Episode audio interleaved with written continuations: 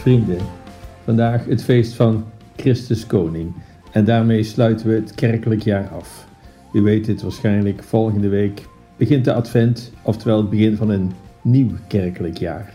Maar vandaag dus het feest van Christus Koning. Koning, die titel Koning. Ik vind dat eigenlijk wel een mooi beeld. Wij hebben een koningshuis, we zijn ermee bekend. Dat is natuurlijk lang niet overal in de wereld. In Amerika kijken ze daar wat vreemd tegenaan. Die associëren dat eerder met sprookjes dan met staatshoofden of wat dan ook. En bovendien hebben zij zich losgemaakt van een koning om zelfstandig te worden. En zij hebben een president en die wordt gekozen. Die kiezen ze zelf. Maar dat kan natuurlijk niet het geval zijn als we het hebben over Christus, over God zelf. Die kiezen we niet, die is er. En hij is wie hij is. Profielschetsen, nee, dat is niet aan de orde. Daarom is denk ik die metafoor van Christus als koning nog steeds heel passend. Wij kiezen hem niet. Hij is degene die ons kiest. En hij is ook degene aan wie we ons graag onderwerpen. Graag, want het is natuurlijk wel vrijwillig. Vriendenkring. Laat je in al die aspecten door hem regeren. In die zin is hij koning. Maar weet dan wel, wat voor koning is Jezus? We hebben het natuurlijk niet over een nieuwe versie van Caesar of van Lodewijk XVI of van Napoleon of van de heersers van de 20e eeuw. Wat dan wel? Jezus lijkt in geen enkel opzicht op die machthebbers die ik zojuist noemde, die in de geschiedenisboekjes staan. Wat is Jezus voor koning? Voor het antwoord laten we naar het evangelie van vandaag gaan. Pilatus, dat is ook zo'n heerser. En die stelt spottend de vraag aan Jezus: Zijt gij de koning der Joden? En u kent het antwoord van Jezus: Mijn koningschap is niet van deze wereld. Oftewel, ja, koning ben ik, maar geen koning van deze wereld. Dus niet als hoofd van een land. Door het hele evangelie wordt het koningschap van Jezus benadrukt. Maar nogmaals, mijn koningschap is niet van deze wereld, zo zegt hij. Zijn koningschap heeft niets van doen met instituten, met paleizen, met, met macht, met machtspelletjes. Van die machtspelletjes, ja, daar kennen we er natuurlijk genoeg van. Hè? Kijk bijvoorbeeld naar Pilatus, Pontius Pilatus zelf. Pilatus die wist hoe het machtsspel te spelen daar in Judea. Hij wist hoe je met oproer moest omgaan met tegenstanders massa's kruisigingen van opposanten. He, tot hier en niet verder. O wee als je ons tegenwerkt, je weet wat je te wachten staat. Hoe verschilt Jezus nou van Pilatus, van Caesar, noem allemaal maar op. Wat zegt Jezus? De reden dat ik geboren ben is om te getuigen van de waarheid. iedereen die oprecht naar de waarheid zoekt, die zal mijn die zal mijn stem horen en hem volgen. Het wereldlijk koningschap, dus een koningschap van macht, van geweld, van zelfverrijking, van corruptie, zelfverheerlijking ook. Dat was al zo bij de Romeinen. Daar kennen we ook eh, Machiavelli van en de Hitlers en Stalins van deze wereld en Pol Pot. Maar het koningschap dat Jezus presenteert, representeert, is gericht op de waarheid. Mensen op de waarheid wijzen, oftewel, en daar ontkom je dan niet aan, op God wijzen. Dat is wat Jezus doet. Probleem natuurlijk met waarheid in onze tijd, het probleem van het relativisme. Objectieve waarheden worden nauwelijks nog herkend of erkend. Het is het relativisme wat heerst. Het relativisme dat zegt, de waarheid doet er niet toe. Ik beslis zelf wel wat voor mij waarheid is. En dat hoeft niet dezelfde te zijn als die van jou. Voorbeeld, wat altijd als waarheid heeft gegolden, altijd voor iedereen, objectief. Je bent geboren als een jongen of als een meisje. Dat heeft altijd als waarheid gegolden. De biologie bepaalt dat nu eenmaal. Wat zegt men tegenwoordig? Het relativisme. Kies zelf maar wat je bent. Ik vind het dwaas, Maar vooruit maar. Het is ook merkwaardig. En vreemd is ook in onze tijd, wat is waarheid? Alleen dingen die wetenschappelijk bewezen zijn. En wetenschap gaat nu juist uit van feiten. En dat doet het relativisme het precieze tegenovergestelde. Hoe is dat te rijmen? Het is niet te rijmen. Het is ook in strijd met het gezond verstand. Hè?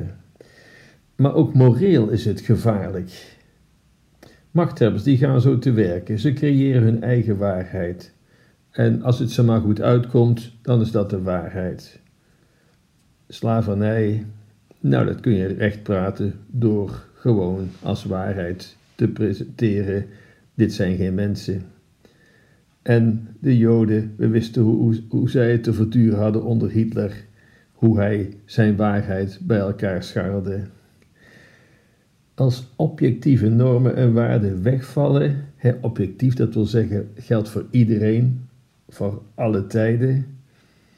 Ja, als objectiviteit wegvalt, dan komen de tirannen in beeld.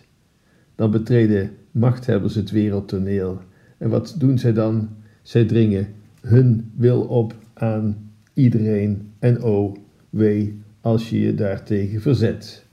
Zoals al eerder gezegd, de Romeinen hadden hun kruisigingen als dreigementen, Hitler zijn concentratiekampen, Stalin zijn gulags, China zijn opvoedkampen, noem allemaal maar op. Maar koning die een waarheid wil dienen, dat is een heel ander verhaal. Jezus laat het verschil zien als hij tegen Pilatus zegt: Ik ben gekomen om de waarheid te dienen, om van de waarheid te getuigen. En iedereen die daarvoor open staat, die hoort mijn stem en die volgt mij. En wat zien we dan? Hoe reageert Pontius Pilatus? Waarheid, wat is dat? Zo zegt hij Sinus. Machthebbers kennen maar één waarheid, dat is macht. En een ander heeft maar te doen wat gezegd wordt. Dat God voor Machiavelli, voor Caesar, voor noem ze allemaal maar op. Wat is waarheid? Maakt niet uit. Voor mij is het datgene wat werkt, waardoor ik aan de macht blijf. En het zijn dit soort mensen die anderen uit de weg ruimen en kruisigen. En dat is ook wat Pontius Pilatus deed. Voor iemand die geen boodschap heeft aan de waarheid, ach, waarom zou die niet een onschuldige tot dood veroordelen? Als wij, christenen, zeggen dat Christus onze koning is, dan zeggen wij dat we ons leven leven naar de waarheid die Hij ons heeft leren kennen, die Hij ons heeft voorgeleefd. En dat is het evangelie van deze dag.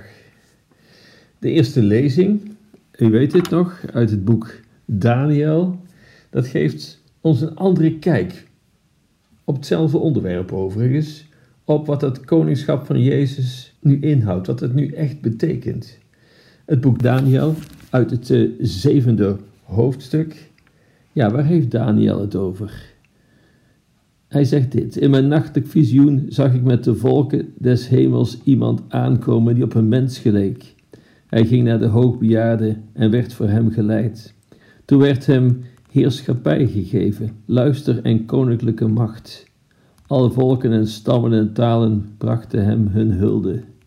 Zijn heerschappij is een eeuwige heerschappij die nooit vergaat. Zijn koninkrijk gaat nooit te gronden.